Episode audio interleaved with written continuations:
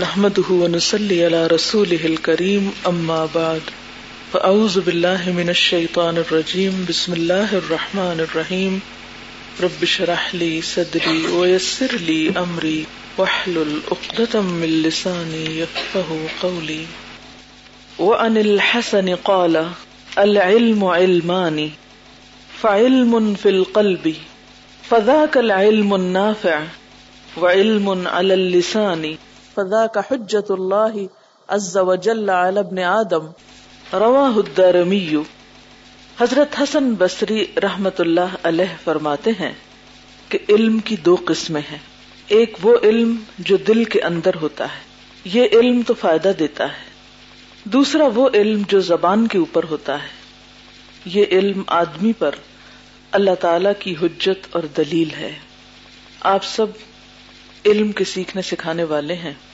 لیکن ہم سب کو سوچنا چاہیے کہ علم کے ساتھ ہمارا کیا معاملہ ہے۔ جو کچھ ہم سیکھ رہے ہیں، کیا یہ ہمارے دل تک بھی پہنچ رہا ہے یا محض زبانوں پر ہے؟ تو انل حسن حسن بصری رحمت اللہ علیہ سے روایت ہے۔ میں نے رضی اللہ تعالی عنہ کیوں نہیں کہا؟ جی ہاں حسن بصری تابعی ہیں۔ رضی اللہ تعالی عنہ کی دعا یا یہ الفاظ صحابہ کرام کے لیے استعمال ہوتے ہیں جبکہ تابعین اور تب تابعین اور بعد کے نیک لوگوں کے لیے رحمت اللہ علیہ کے الفاظ استعمال ہوتے ہیں۔ تو یہ ان کا قول ہے۔ آپ صلی اللہ علیہ وسلم کا تو نہیں، لیکن حسن بصری کا ہے اور حکمت کی باتوں میں سے ایک بات ہے۔ اور بات بالکل درست ہے کہ علم دو طرح کا ہوتا ہے، ایک علم جو دل میں ہوتا ہے۔ یعنی جس کی تاثیر انسان کے دل پہ جا پڑتی ہے، جس کا اثر انسان کے دل پر ہوتا ہے۔ اور جس چیز کا، جس بات کا انسان کے دل پہ اثر ہوتا ہے، وہ لازمن اس کے عمل میں بھی آتی اور صرف اس کے اپنے عمل تک ہی وہ بات نہیں رہتی، بلکہ انسان دوسروں کے لیے بھی روشنی کا مینار بن جاتا ہے۔ مثلا، اس بات کو آپ ایک مثال سے سمجھ سکتے ہیں۔ جب آپ کو کسی بات سے خوشی ہوتی ہے تو خوشی کا اثر کہاں ہوتا ہے؟ نظر کہاں آتی ہے؟ اور کیا وہ صرف آپ کی اپنی ذات تک رہتی ہے؟ جو خوشی چہرے پہ آ جاتی ہے، وہ کہاں تک پہنچتی ہے؟ سب تک۔ گویا ایک چراغ جل اٹھتا ہے۔ دوسری طرف، آپ کو کوئی تکلیف پہنچتی ہے۔ غم ہوتا ہے۔ غم کس پر اثر انداز ہوتا ہے؟ دل پر۔ جس شخص کے دل میں غم ہوتا ہے کیا اس کے چہرے پہ نظر آتا ہے؟ اس کے عمل میں نظر آتا ہے؟ اس کی چال پر اس کا اثر ہوتا ہے؟ اس کی گفتگو پر، اس کے معاملات پر ہوتا ہے نا؟ بالکل اسی طرح۔ اگر آپ کو غصہ آئے، تو غصے کا مقام بھی کہاں ہے؟ آپ کی کڑھن اور جلن کہاں ہوتی؟ دل پہ۔ اثر کہاں نظر آتا ہے؟ آنکھوں سے، چہرے سے، زبان سے، رویے سے، چال پہ، ہر چیز پہ۔ اسی طرح جس شخص کا علم اس کے دل تک چلا جاتا ہے، پھر وہ کہاں کہاں نظر آتا ہے؟ کیا صرف دل تک ہی چھپ کے رہ جاتا ہے؟ نہیں، پھر وہ اس کی زبان پر آتا ہے، اس کے چہرے پہ آتا ہے، اس کے عمل میں آتا ہے، اس کی چال میں آتا ہے، اس کے معاملات میں آتا ہے۔ اسی کا نام ہے علم النافع۔ یہ جو ہم دعا پڑھتے ہیں نا، ہر روز اللہ انی کا علم نافعا۔ کب پڑھتے ہیں بلا یہ کب پڑھی جانے والی دعا میں سے؟ صبح کی نماز کے بعد۔ اس دعا کے پڑھنے کا اصل وقت صبح کی نماز کے بعد کا ہے۔ اور پھر اس کے بعد آپ جب چاہیں پڑھیں۔ قرآن پاک کے پڑھنے کے بعد ہم یہ دعا کیوں پڑھتے ہیں؟ تاکہ اللہ کرے کہ یہ جو پڑھا ہے ہم نے قرآن میں سے، یہ ہمارے عمل میں بھی آ جائے۔ اور قرآن پاک پڑھنے کے بعد دعا قبول ہوتی ہے۔ اس لیے بھی بطور خاص اس وقت یہ دعا مانگی جاتی ہے۔ جو شخص علم کا اثر دل پر لیتا ہے، پھر ہو سکتا نہیں کہ اس کا رویہ نہ بدلے۔ لیکن ایک دوسری طرح کا علم ہوتا ہے وہ علم لسان جو زبان پر ہوتا ہے۔ پڑھانے والا دل استعمال کیے بغیر صرف زبان چلا رہا ہے۔ سننے والا بھی کانوں سے سن کر، زبان سے رٹ کر، زبان سے واپس سنا دیتا ہے سبق۔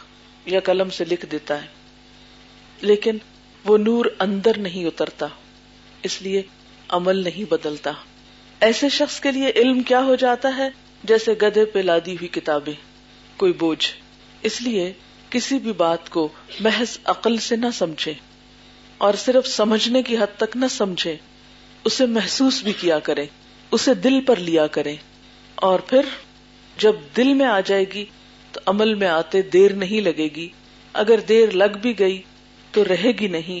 کسی نہ کسی دن آ ہی جائے گی۔ جیسے آپ دل کی کوئی بھی بات دبائے رکھتے ہیں نا۔ مثلا غم، غصہ، محبت، نفرت دبائے رکھتے ہیں، دبائے رکھتے ہیں، کیا دب جاتی؟ کسی نہ کسی وقت، کہیں نہ کہیں، کسی نہ کسی طریقے سے ضرور اگلی جاتی۔ وہ نہیں چھپ سکتی۔ دل کی کیفیات براہ راست انسان کے رویے اور عمل اور انداز پہ اثر انداز ہوتی ہیں۔ تو اس لیے جب آپ دعا مانگے کہ اللہ انی کا علم نافعن تو سوچا کریں کہ یا اللہ، یہ باتیں میرے دل کو لگا دے میرے دل پہ پڑ جائیں، تاکہ پھر میں مجبور ہو جاؤں، بے چین ہو جاؤں ان پہ عمل کرنے کے لیے۔ اور جو علم زبان تک رہتا ہے فضال کا حجت اللہ البن آدم۔ تو یہ پھر اللہ تعالی کی حجت ہے بنی آدم کے خلاف۔ یعنی وہ علم انسان کے خلاف ایک طرح سے گواہی دے گا، انسان کو فائدہ دینے کی بجائے۔ قیامت کے دن اللہ تعالیٰ فرمائے گا کہ میں نے تو تمہیں علم دیا تھا، لیکن تم نے اس پر عمل نہیں کیا، تم نے فائدہ نہیں اٹھایا۔ اگلی حدیث ہے وہ ان ابھی ہو رہی رہتا کال حفظ تم رسول اللہ صلی اللہ علیہ وسلم وعائنی فاما احدهما فبثثته فيكم واما الاخر فلو بثثته قطع هذا البلعوم یعنی مجرت الطعام، رواہ البخاری.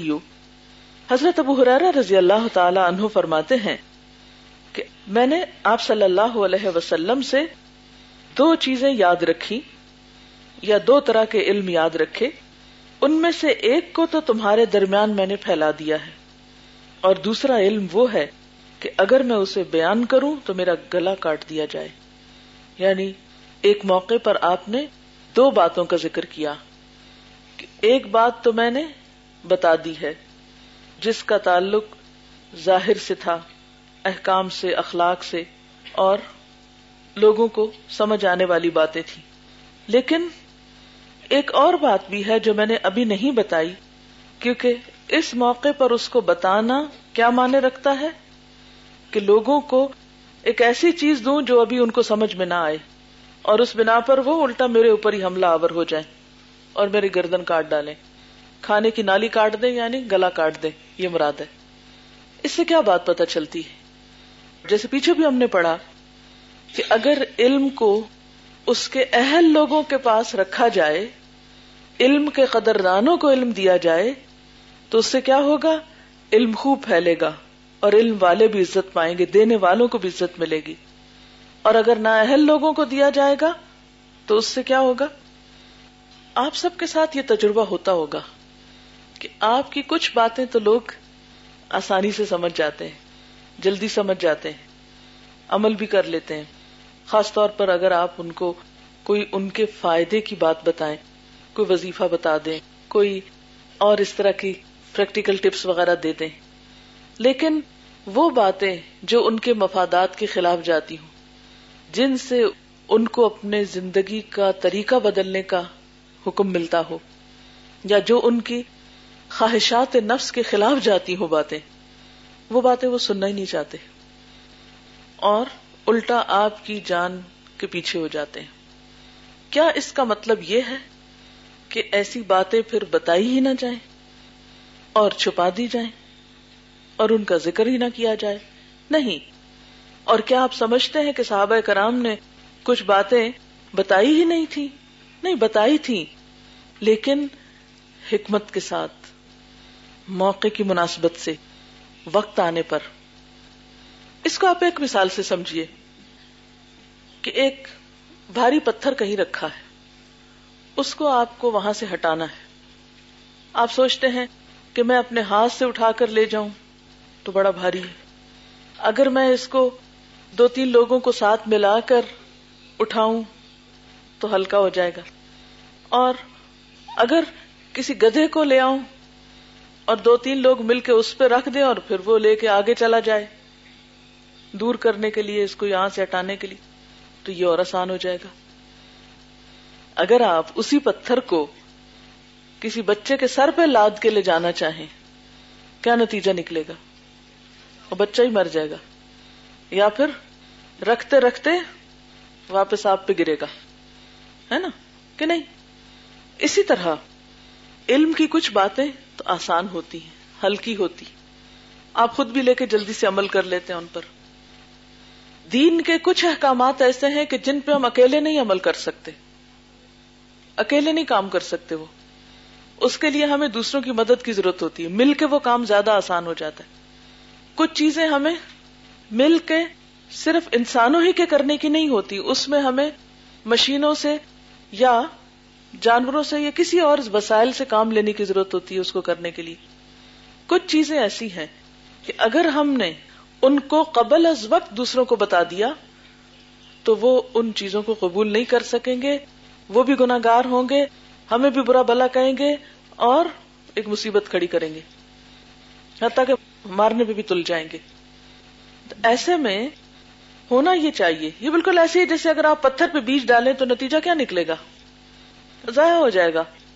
تو پہلے آپ زمین کو نرم کریں، پھر اس میں آپ پانی لگائیں، پھر آپ اس کو مزید نرم کریں ہل چلائیں، پھر اس میں آپ بیج ڈالیں تو دیکھیں گے کہ انشاءاللہ اس میں اچھی فصل آ جائے گی۔ لیکن یہ صبر آزما کام ہے، وقت طلب کام ہے۔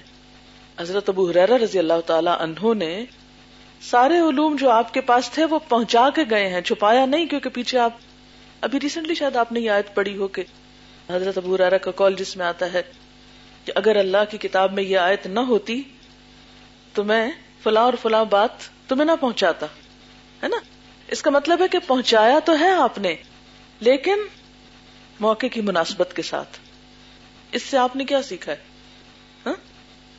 جس کو بھی سکھانا ہو، تھوڑا تھوڑا کر کے سکھائیں۔ موقع کی مناسبت سے سکھائیں، پھر آہستہ آہستہ ڈوز بڑھاتے جائیں۔ مثلاً آپ دیکھیے کہ آپ لوگ یہاں پر قرآن پاک پڑھ رہے ہیں، آپ سب کافی عرصے سے لگے ہوئے ہیں۔ جو باتیں اب آپ کو سمجھ آنے لگی ہیں، اگر وہی باتیں اب پہلے دن آپ جا کے کوئی مشکل ترین بات اپنے گھر والوں کو سکھائیں یا بتائیں، تو وہ کیا کریں گے؟ وہ پریشان ہو جائیں گے اور کہیں گے ہم تو نہیں کر سکتے۔ یا پھر آپ کوئی پڑھنے سے ہٹا لیں گے۔ گھر بیٹھ جاؤ۔ یہ ایک خط ہے میرے پاس۔ دو تین پہلو ہیں اس خط کے۔ کسی بچی نے مجھے لکھا ہے۔ آپ آج کل اسلام آباد میں ہیں۔ میرا دل تو بہت چاہتا ہے کہ آپ سے آ کے ملوں، لیکن بہت مجبور ہوں، آ نہیں سکتی۔ میں نے اسلام آباد کے ایٹ بیچ سے کورس شروع کیا تھا۔ پندرواں پارا تھا کہ ہمارے گھر میں طلاق کا مسئلہ چلا۔ رجئی اور بائنی طلاق کی بحث کے بعد میرا الہدا آنا بند ہو گیا۔ میرا قصور صرف اتنا تھا کہ جس کو طلاق ہوئی تھی یعنی میری کزن اسے میں مفید مشورے کے لیے یہاں لائی۔ میں چاہتی تھی کہ اس کا گھر بچ جائے۔ الہدا بند ہونے کے بعد پہلے تو میں بہت روئی، لیکن ہوا کیا کہ وہ اس کو کچھ بتانے کے لیے یہاں لائی، لیکن وہ نظریے کا کچھ فرق آیا جس سے ان کو آنے سے روک دیا گیا۔ پہلے تو میں بہت روئی، پھر میں نے صبر کیا۔ اللہ تعالیٰ نے خط و کتابت کا خیال میرے دل میں ڈالا یعنی خط و کتابت کورس کا۔ پھر میں نے پندرہ سے تیس پارے خط و کتابت کے ذریعے کیے۔ اس لانے جانے میں بھی بہت آزمائشیں آئیں۔ لیکن الحمد میرا کورس پورا ہو گیا۔ شروع میں تو میں رات کو اور صبح فجر کے بعد سب سے چھپ کر پڑھتی تھی۔ یعنی گھر میں پھر قرآن پڑھنے کی بھی اجازت نہ رہی۔ کچھ عرصے بعد گھر والوں نے کوئی رسپانس نہ دیا تو میں نے دن میں پڑھنا شروع کر دیا یعنی آہستہ آہستہ۔ دن میں بھی۔ گھر میں آپ کی کیسٹ میں زور سے بھی لگا لیتی تو ابو کچھ نہ کہتے، لیکن الہدا جانے کے نام سے چڑھتے۔ کیوں؟ یہ تو مجھے بھی صحیح معلوم نہیں۔ کہتے ہیں کہ تمہارا قرآن مختلف ہے۔ میں نے بہت دفعہ انہیں اپنا قرآن دیا کہ آپ دیکھ لیں، لیکن وہ یہ بات نہیں مانتے، کیونکہ ہماری مسجد کے مولوی صاحب نے انہیں آپ کے بہت خلاف کیا ہوا ہے۔ لیکن میرے ابو جب بھی بحث کرتے تو میں چپ کر کے سن لیتی ہوں۔ ان سے مزید بحث نہیں کرتی، میں ان کی بہت عزت کرتی ہوں، اس لیے ان کے آگے نہیں بولتی۔ البتہ اس کورس میں میری امی نے میرا بہت ساتھ دیا۔ کورس کے بعد میں نے سبجیکٹس کا بھی کورس کیا۔ سارے سبجیکٹس الحمد للہ ختم ہو گئے۔ صرف اصول الفک رہ گیا جس کی کیسٹ بازار میں نہیں تھی، صرف الہدا میں ہے اور پھر اب میری تڑپ اور جستجو اور بڑھ گئی ہے اس علم کو پانے کی۔ اس لیے میں بخاری کا کورس کرنا چاہتی ہوں۔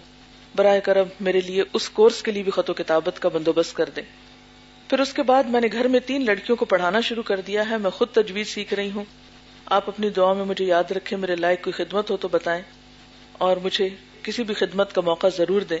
آپ کے لیے اور تمام سٹاف کے لیے میرے دل سے دعائیں نکلتی ہیں۔ اور پھر یہ ہے کہ جی چاہتا ہے آپ سے ملوں۔ اور خود آپ کو یہ سب کچھ بتاؤں اور آپ کے مشورے لوں۔ لیکن مجھے یہ سکھ بھی لگ رہا ہے کہ آپ میرے سامنے ہیں اور میں آپ سے اپنے دل کی بات کہہ رہی اس خط کو دو باتوں کی وجہ سے سنانا چاہ رہی تھی۔ ایک تو اس میں یہ تھا کہ بعض اوقات آپ قرآن پڑھ لیتے ہیں، آپ دلائل پڑھ لیتے ہیں، آپ کو بات سمجھ آ جاتی ہے کہ ہاں بھائی، یہ بات قرآن ہی کہہ رہا ہے۔ جیسے طلاق کا مسئلہ قرآن میں لکھا ہوا ہے کہ طلاق مرتان فمسا کم بے معروف نہ تصریح ہوں بحسان طلاق دو بار ہوتی ہے، پھر یا تو روک لو یا آسن طریقے سے گھر بھیج دو۔ اللہ تعالیٰ نے یہ حکم کس لیے نازل کیا تھا تاکہ اچانک ہی گھر نہ ٹوٹ جائے؟ لیکن اس میں بہرحال اختلافی رائے آئی اور کچھ لوگوں نے کہا، نہیں، ایک ہی دفعہ میں اگر طلاق ہوتی ہے تو بس طلاق ہو جائے گی۔ خیر، یہ ایک الگ بحث ہے، اس وقت اس کا موقع نہیں۔ ہم نے کبھی اپنا یہ سوچ کسی پہ امپوز نہیں کی، لیکن جب قرآن آتا ہے اور قرآن میں جب لکھا ہوا ہے کہ طلاق دو بار ہے، روک لو یا پھر رخصت کر دو، تب ہم قرآن کو تو نہیں بدل سکتے نا۔ لیکن یہ مسئلہ جب اس بچی نے گھر میں بتایا کہ قرآن میں یہ لکھا ہوا ہے، تو گھر والے اسے قبول نہیں کر سکے۔ بالکل یہی ہوا جیسے یہ حضرت ابو رارا کہتے ہیں کہ اگر میں دوسری بات تم کو بتاؤں، تو کیا ہوگا؟ میرا گلا کاٹ ڈالا جائے گا۔ الہدا کے خلاف جو بہت ساری باتیں ہوتی ہیں، وہ اس وجہ سے بھی ہوتی ہیں کہ قرآن پورا جب لوگوں کو پڑھا دیا جاتا ہے، ان کو پتا چلتا ہے کہ کیا کچھ اس کے اندر ہے اور ہمیں عام روزمرہ زندگی میں نہیں ملتا۔ تو اس وجہ سے پھر شامت آتی ہے ہم سب کی۔ لیکن اب کیسے ہم قرآن کو بدل دیں؟ اگر قرآن میں لکھا ہوا ہے کہ طلاق دو بار ہے، تو پھر ہم اس کو کیسے کہیں کہ نہیں نہیں، دو بار نہیں، بس ایک ہی بار ہو جاتی ہے۔ اب آپ دیکھیں کہ ایک تو یہ بتانا مقصود تھا کہ جو بات دوسرے کی سمجھ میں نہیں آتی، اس کو بڑے بڑے مسئلے نہ بتائیں۔ اور ابھی آپ کے اپنے بھی دن ایسے ہیں کہ پوری طرح آپ کو گرپ نہیں ہوئی مسائل پہ۔ اخلاق کی بات تقوا کی بات، اللہ سے ڈرنے کی بات، یہ باتیں تو آپ ایک دوسرے کو کنوے کریں۔ لیکن یہ جو باقی مسائل ہیں، یہ ابھی آپ تھوڑا اور پڑھ لیں۔ خود ریسرچ کریں، اچھی طرح اور سمجھیں۔ نہ میری باتوں میں، نہ دوسرے، تیسرے، کسی کی باتوں میں نہ آئے اور دلائل کا مطالعہ کریں اگلی فردر اسٹیج پہ۔ پھر اس کے بعد آپ دوسروں کو اوپین دیں۔ دوسری بات یہ کہ اس بچی کا عزم اور ارادہ کہ ماشاء اللہ اگر یہاں سے آنا بند بھی ہو گیا، سب کچھ روک دیا گیا، تو بھی رات کو جب سب گھر والے سو جاتے تھے تو قرآن پڑھا۔ فجر سے پہلے قرآن پڑھا کہ جب کوئی اور تکلیف نہ محسوس کرے اب۔ اس بچی کے دل پہ اترا ہے نا، اس لیے اس نے بہانا نہیں بنایا۔ ورنہ کوئی اور ہوتا تو بہانا بنا لیتا۔ وہ باجی کیا کروں؟ گھر والے نہیں آنے دیتے، اب میرا تو قرآن پڑھنا مشکل ہو گیا، اس لیے باقی رہ گیا۔ اب میں بدقسمت تھی، مجھ سے نہیں ہو سکا۔ ایک یہ رویہ ہو سکتا تھا، لیکن اس نے یہ رویہ اختیار نہیں کیا۔ اپنے دھن کی پکی رہی، اپنا کام مکمل کیا۔ ایٹ بیچ میں اپنا کورس مکمل کیا، اس نے بھی کر لیا۔ سارا کچھ، سبجیکٹس میں جو کیسٹس تھی ساری وہ لے کے سب سن کے جو کچھ یہاں ہوتا تھا، گھر بیٹھ کے بھی سارا مکمل کیا کہ اب آ نہیں پاتی تھی۔ تو اسی طرح ایک اور بچی ہے کسی اور علاقے میں رہتی اس نے بھی ریسنٹلی ایک خط مجھے لکھا کوئی ایک مہینہ پہلے۔ اس بچی کے حالات اس سے بھی کہیں زیادہ تکلیف دے تھے۔ اس کے گھر میں بھی بہن یہ مسئلہ تھا کہ وہ اسے قرآن نہیں کھولنے دیتے تھے۔ کہتے تھے کہ اس سے خدا نخواستہ کوئی ہم پہ مصیبت نہ آ جائے کہ کہیں تمہیں کوئی غلطی نہ ہو جائے، تو پتہ نہیں کیا لمبی چوڑی باتیں۔ اب آپ خود سوچیں کہ جن کے اندر عزم ہوتا ہے، جن کو شوق ہوتا ہے، وہ اپنے رستے نکال لیتے ہیں۔ وہ ساری پابندیوں میں بھی ساری مجبوریوں میں بھی۔ آپ کو معلوم ہے، آپ نے شاید سنا ہی ہوگا اصول الفق میں، یا کہ امام ابو بکر الحاظمی جو تھے، ان کو قید ہو گئی تھی بہت یگ ایج میں، اور اندھے کنویں میں ان کو ڈال دیا گیا تھا، اور کئی سال اس میں رہے تھے۔ وہاں کنویں میں بیٹھ کے وہ کتابیں ڈکٹیٹ کراتے تھے اوپر، جہاں نیچے کوئی لائبریری نہیں تھی، کچھ نہیں، جو پچھلا علم سیکھا ہوا تھا، وہ دل میں تھا، پروڈیوس کرنے کا موقع تھا۔ اللہ تعالیٰ کی طرف سے آزمائش آ گئی۔ اس کنویں میں بیٹھ کے منڈیر پہ بیٹھے شاگردوں کو کتابیں لکھائی کئی سال تک یہ کام ہوتا رہا۔ انہوں نے ہمت نہیں ہاری۔ جو کام کرنے والے ہوتے ہیں، ان کے لیے مشکلات پھر مشکلات نہیں رہتی۔ چونکہ ان کے دل پہ لگ گئی، اب انہوں نے کرنا ہی کرنا ہے۔ لیکن اگر کسی کے دل پہ نہیں اتری نا بات، تو جتنی مرضی سہولتیں ہو جائیں، جتنی مرضی آسانیاں ہو جائیں، وہ نہیں کام کیا کرتے۔ تو ہمیں اب دیکھنا ہے کہ ہم ان دونوں میں سے کس کیٹیگری میں آتے ہیں۔ خیر۔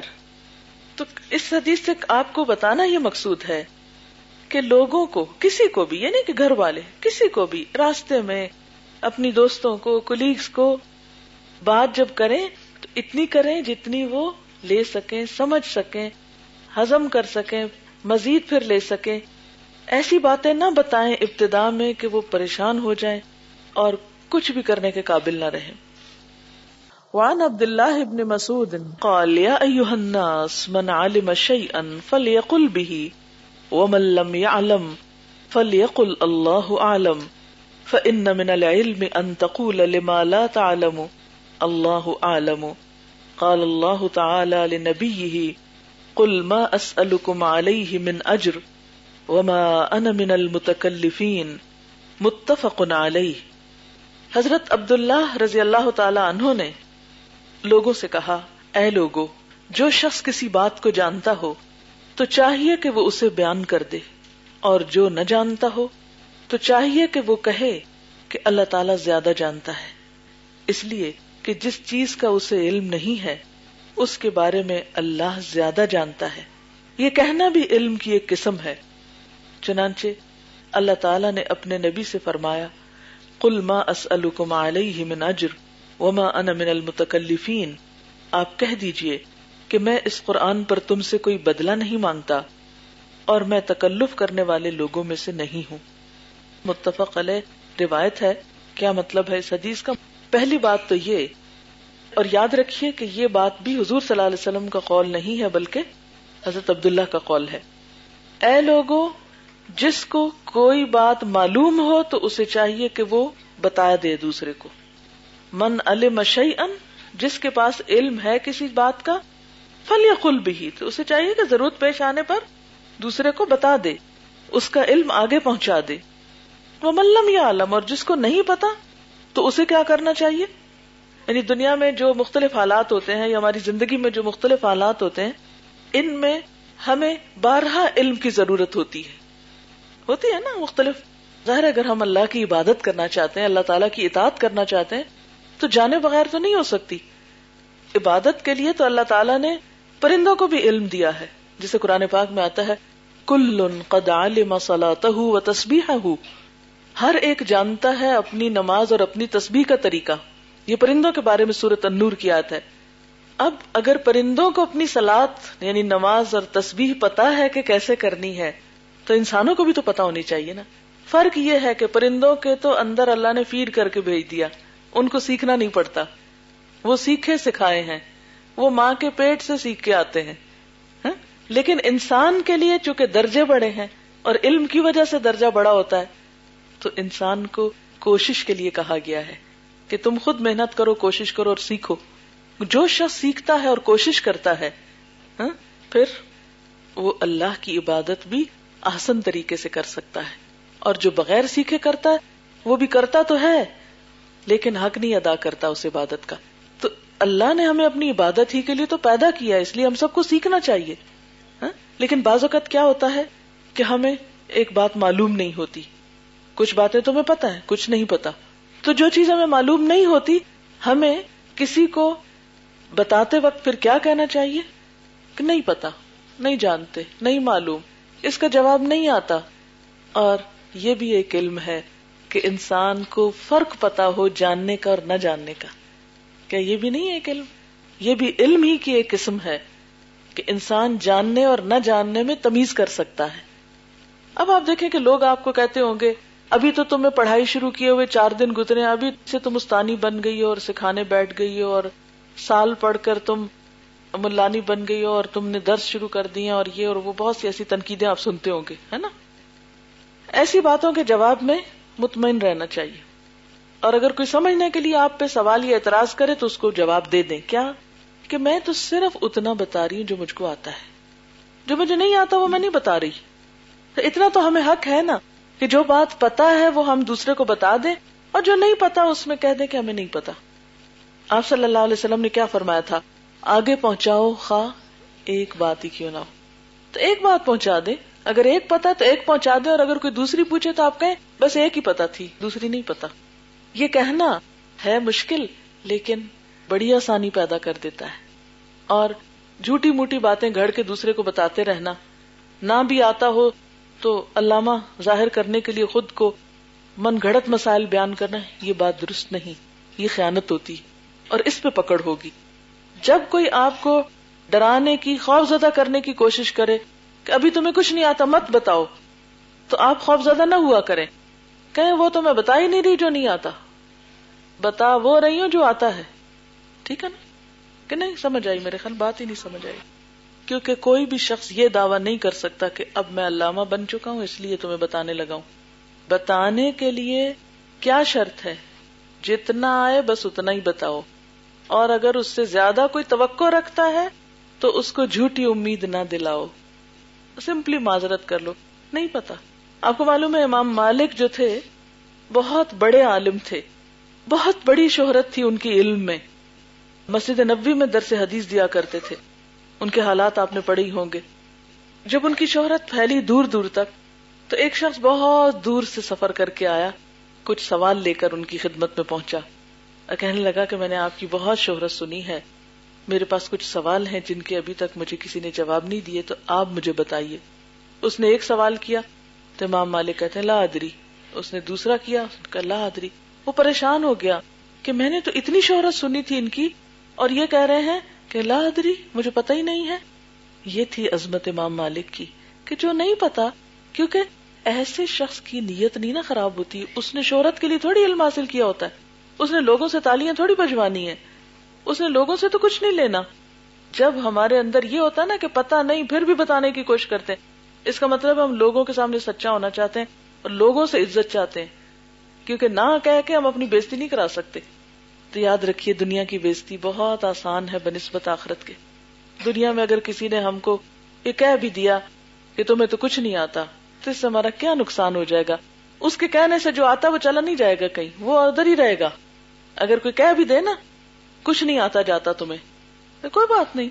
اس کے جملے سے جو مجھے آتا جاتا ہے، وہ آتا ہی ہے، وہ نہیں کہیں جاتا۔ ہاں؟ اور جو نہیں آتا، وہ آ نہیں سکتا۔ تو علم کی دنیا ایک ایسی دنیا ہے کہ جو زندہ رہتی ہے سیکھنے اور سکھانے سے۔ سیکھنے اور سکھانے والوں کو پھر علم کا کچھ ادب اور علم کے کچھ ادب کے تقاضے انہیں معلوم ہونے چاہیے اور وہ کیا ہے؟ انہیں تقاضوں میں سے ایک تقاضا ہے۔ کہ جو آتا ہے بتا دو، نہیں آتا کہ اللہ عالم مجھے نہیں معلوم، یا واللہ عالم اللہ کو معلوم ہے، اللہ زیادہ جانتا ہے، میں زیادہ نہیں جانتی۔ اور پھر آپ صلی اللہ علیہ وسلم کو اللہ تعالیٰ نے کیا فرمایا کہ آپ کہیے کہ میں تم سے اس کام پہ کوئی اجر نہیں مانگتا۔ یعنی مجھے تم سے کچھ نہیں چاہیے۔ اجر سے مراد یہاں صرف پیسے نہیں ہے اجر سے مراد شکریہ بھی ہوتا ہے، اور اجر سے مراد تعریف بھی ہوتی ہے۔ ابھی تو آپ سیکھ رہے ہیں نا، یہ سکھانے والوں کی آفات ہوتی ہیں۔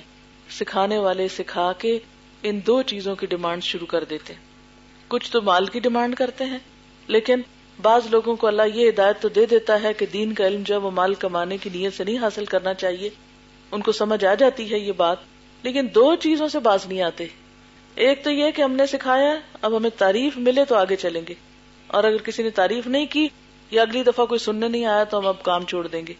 اور دوسری آفت کیا ہوتی ہے کہ شکریہ ڈیمانڈ کرتے ہیں۔ کہ جن کو ہم نے پڑھایا ہے وہ ہمارے ضرور شکر گزار بنے۔ تو یہ بھی اجر کے تقاضے میں ہی یہ چیز آ جاتی ہے، یا اجر کی طلب میں آ جاتی ہے۔ دونوں چیزیں نہیں مانگے۔ ہاں اب اس کا یہ مطلب نہیں ہے کہ طالب علموں کو استاد کا ناقدرہ ہونا چاہیے یا نہ شکرا ہونا چاہیے، کیونکہ اللہ نے منع کیا کہ استاد جو ہے وہ کوئی اجر نہ مانگے۔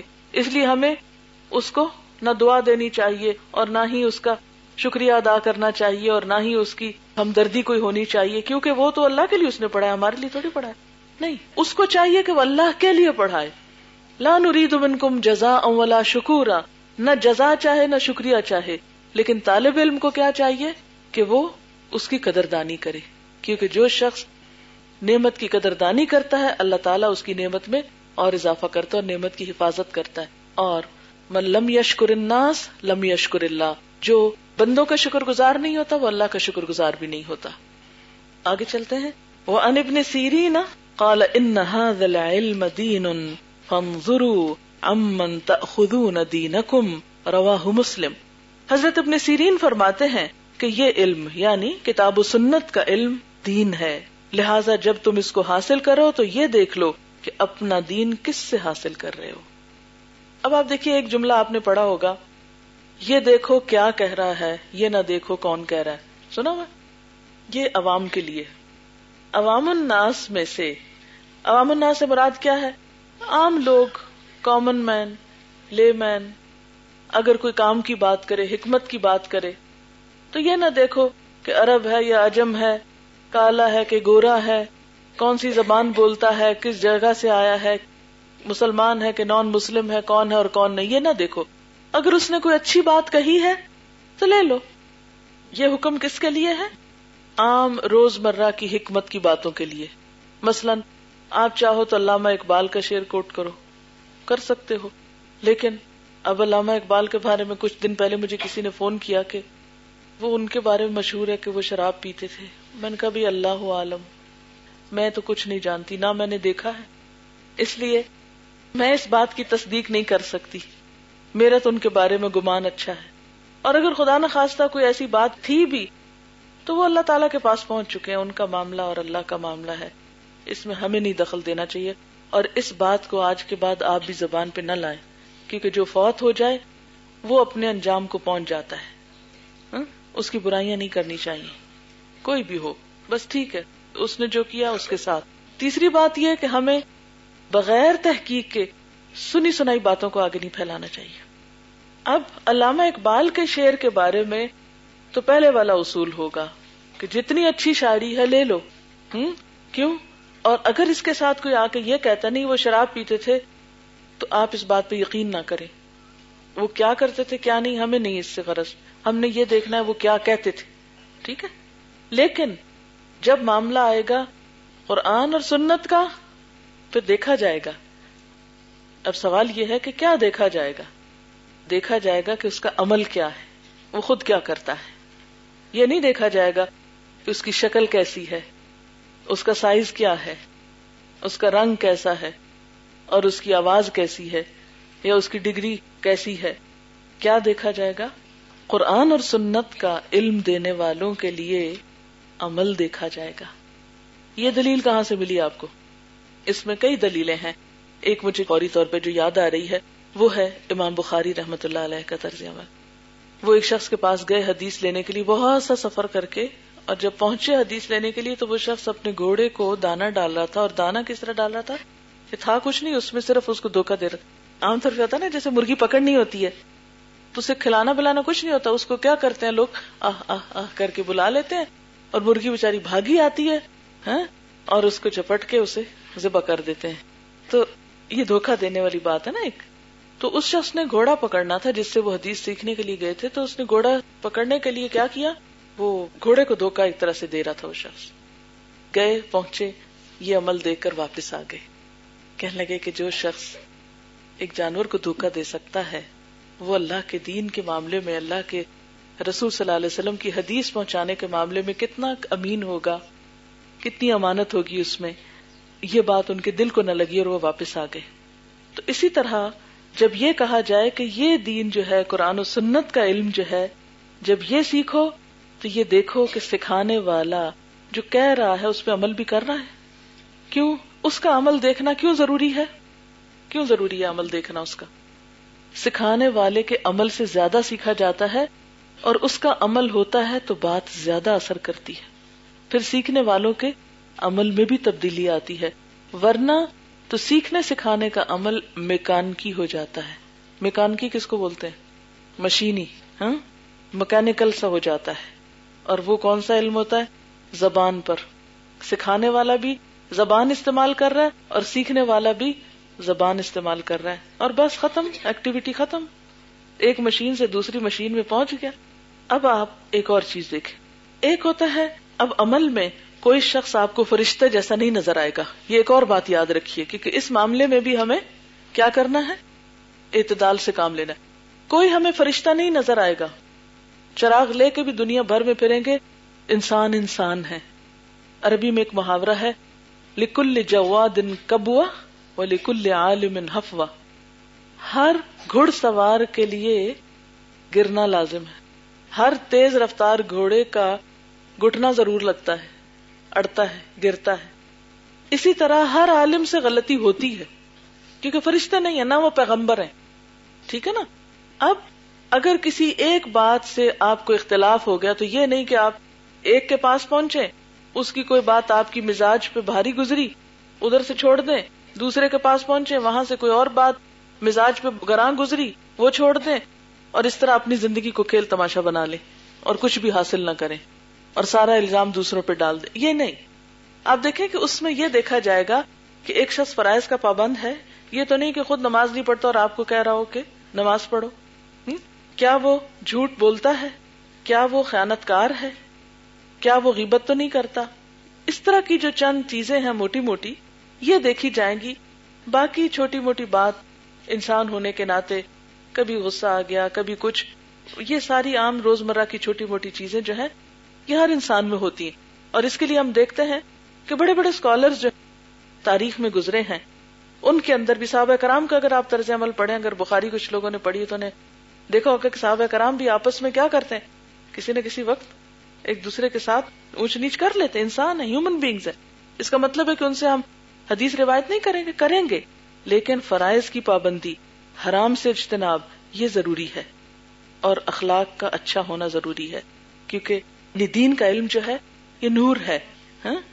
اور نور جو ہے، وہ پھر حرام کے ساتھ اور غلط کاموں کے ساتھ چمکتا نہیں ہے۔ آگے چلتے ہیں۔ وہ انحضی فتح قال یا معاشر القراء استقیموا فقد سبقتم سبقا بعیدا وان اخذتم یمینا وشمالا لقد دللتم ضلالا بعیدا رواہ البخاری حضرت حذیفہ سے مروی ہے کہ انہوں نے قاریوں کو مخاطب کر کے کہا یعنی قرآن کے پڑھنے والوں کو، اے قاریوں کی جماعت، سیدھے رہو۔ اس لیے کہ تم سبقت لے گئے ہو، دور کی سبقت۔ یعنی علم کے معاملے میں، دین کے معاملے میں بہت آگے جا چکے، قرآن پڑھتے ہو۔ اگر تم ادھر ادھر ہو گئے، تو البتہ بڑی گمراہی میں پڑ جاؤ گے۔ یعنی اگر تم بھٹکے، تو بہت سارے لوگ بھٹک جائیں گے۔ اب آپ سوچیں ذرا کہ حضرت حذیفہ جو ہیں، چودہ سو سال پہلے یہ بات فرما گئے۔ اور یہ کتنی سچی بات تھی کہ اگر تم بھٹکے تو سب بھٹک جائیں گے۔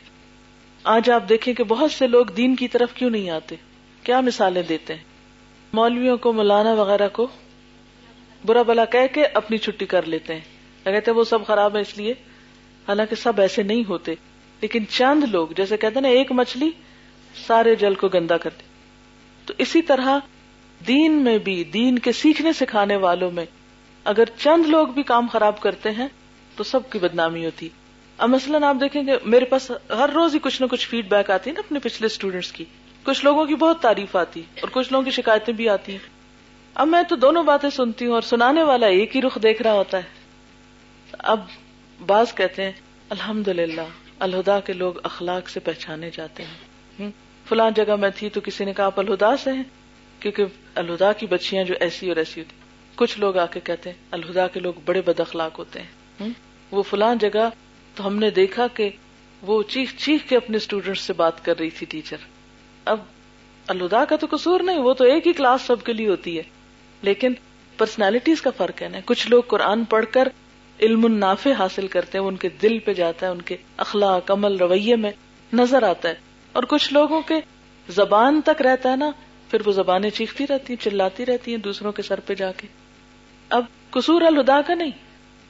اسی طرح جن جن مدارس سے قاری حضرات پڑھتے ہیں، ان کا قصور نہیں۔ لیکن انڈیویجلس کا قصور ہوتا ہے، جس کی وجہ سے آن دا ہول سارا ہی دین بدنام ہونے لگتا ہے۔ حالانکہ دین کا اس میں کیا قصور ہے؟ تو یہاں پر بھی کیا بتایا گیا؟ انہوں نے خاص طور پر قرآن کے پڑھنے پڑھانے والوں کو نصیحت کی کہ دیکھو، تم ادھر ادھر نہیں ہو جانا، تمہارے پھسلنے سے، تمہارے بھٹکنے سے سب لوگ بھٹک جائیں گے، کیونکہ وہ تم کو آئیڈیالائز کرتے ہیں۔ اس لیے ہم سب بھی قرآن پڑھنے پڑھانے والے لوگ ہیں نا۔ ہمیں بھی بہت محتاط ہونے کی ضرورت ہے۔ عام لوگوں کے مقابلے میں کہیں زیادہ محتاط ہونے کی۔ اچھا اس کا یہ مطلب نہیں کہ ہمارے عمل میں ریاکاری شروع ہو جائے کہ جب کوئی ہمیں دیکھے تو ہم بڑے شریف انسان بن جائے ہاں؟ اور جب کوئی نہ ہو تو ہم اپنی اصلیت پہ اتر آئے اس سے منافقت نہ جنم لے۔ اس کا مطلب یہ ہے کہ ہم اپنے اخلاق کو نہ صرف یہ کہ پبلکلی بلکہ ذاتی زندگیوں میں بھی درست کر لیں۔ چلیے، آگے چلتے ہیں۔ وہ انزیاد ابن لبید قال ذکر النبی صلی اللہ علیہ وسلم شیئا فقال ذاك عند اوان ذهاب العلم۔ قلت يا رسول الله، وكيف يذهب العلم؟ ونحن نقرأ القرآن ونقرئه ابناءنا ويقرئه ابناؤنا ابناءهم الى يوم القيامة فقال ثكلتك امك زياد ان كنت لأراك من افقه رجل بالمدينة اوليس هذه اليهود والنصارى يقرؤون التوراة والانجيل لا يعملون بشيء مما فيهما رواه احمد حضرت زیاد بن لبیت رضی اللہ تعالی عنہ سے روایت ہے کہ سرکار دو عالم صلی اللہ علیہ وسلم نے کسی چیز یعنی فتنے کا ذکر کیا پھر فرمایا، یہ اس وقت ہوگا جبکہ علم جاتا رہے گا۔ یہ سن کر میں نے عرض کیا، یا رسول اللہ صلی اللہ علیہ وسلم، علم کس وقت جاتا رہے گا؟ یعنی جب علم چلا جائے گا تو فتنے پیدا ہوں گے۔ تو وہ حیران ہو گئے کہ علم چلا جائے گا؟ کیونکہ صحابہ کو یہ بات بڑی عجیب لگی کہ اتنا پیارا علم اور لوگ اس کو قبول نہیں کریں گے اور لوگ اس کے لیے کوشش نہیں کریں گے۔ وہ کہتے ہیں کہ یہ سن کے میں نے عرض کیا، یا رسول اللہ صلی اللہ علیہ وسلم، علم کس طرح جاتا رہے گا؟ حالانکہ ہم قرآن پڑھتے ہیں۔ اپنے بچوں کو بھی پڑھائیں گے۔ ہمارے بچے اپنے بچوں کو پڑھائیں گے۔ اور یہ سلسلہ قیامت تک جاری رہے گا۔ کیونکہ جس شخص کے دل کو لگ جاتی ہے نا یہ کتاب، پھر وہ اسے صرف اپنے لیے نہیں رکھتا۔ سب سے پہلے اپنے بچوں کے لیے سوچتا ہے، پھر آگے ان کی نسلوں کے لیے۔ آپ نے فرمایا، زیاد، تمہاری ماں تمہیں گم کرے۔ یعنی پیار کی ڈانٹ تھی۔ میں تو تمہیں مدینے کے لوگوں میں بڑا سمجھدار سمجھتا تھا۔ کیا یہ یہود و نسارا تو رات و انجیل کو نہیں پڑھتے؟ لیکن ان کی کتابوں کے اندر جو کچھ ہے، اس میں سے وہ کسی چیز پہ عمل نہیں کرتے۔ یعنی وہ بھی کتابیں پڑھنے پڑھانے والے لیکن عمل سے خالی ہیں۔ علم کی زندگی صرف پڑھنے پڑھانے میں نہیں ہے، عمل میں ہے۔ کیونکہ عمل کے نمونے پیدا ہوں گے۔ ان کو دیکھ کر لوگوں کو علم حاصل کرنے کا شوق آئے گا۔ اور پھر اس طرح آگے بڑھیں گے لوگ علم کی طرف۔ آپ نے دیکھا ہوگا، آپ میں سے کئی لوگوں کے آنے کا سبب با عمل لوگ بنے، کہ جن کو آپ نے دیکھا اور آپ اس رستے پہ آئے اور اسی طرح انشاءاللہ آپ کا عمل دیکھ کر اور لوگ اس رستے پر آئیں گے۔ یہ ہوتی ہے علم کی زندگی۔ اور آخری حدیث ہے وہ نبی حریرت قال قال رسول اللہ صلی اللہ علیہ وسلم، مثل علم لا ينتفع به، كمثل كنز لا ينفق منه في سبيل الله۔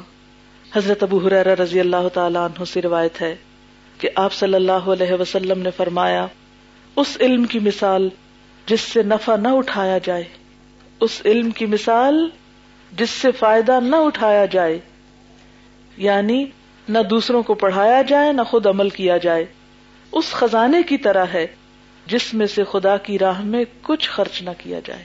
تو علم جو ہے، مال سے بھی بہترین ہے، اور علم کا صدقہ مال سے بھی بہترین صدقہ ہے۔ اس لیے جو آتا ہو اسے دوسروں تک پہنچانے کی تڑپ ہونی چاہیے۔ خواہ اپنی زبان سے، خواہ دوسرے کی زبان سے، خواہ اپنے قلم سے، خواہ کسی اور کی لکھی ہوئی کتاب سے یا کسی بھی طریقے سے۔ جو خود بتا سکتے ہو، خود بتاؤ۔ خود نہیں بتا سکتے، کتاب دو دوسرے کو کسٹ دو۔ کوئی لکھی ہوئی پیمفلٹ دو، کچھ دو۔ لیکن علم کو آگے پہنچاؤ تاکہ لوگوں کے دل زندہ ہوں، شعور بیدار ہو اور معاشرے میں خوشگواری آئے۔ وآخر دعوانا ان الحمد للہ رب العالمین۔ سبحانک اللہم و بحمدک۔ نشہد اللہ الہ الا انت۔ نستغفرک و نتوب الیک۔ والسلام علیکم ورحمۃ اللہ وبرکاتہ۔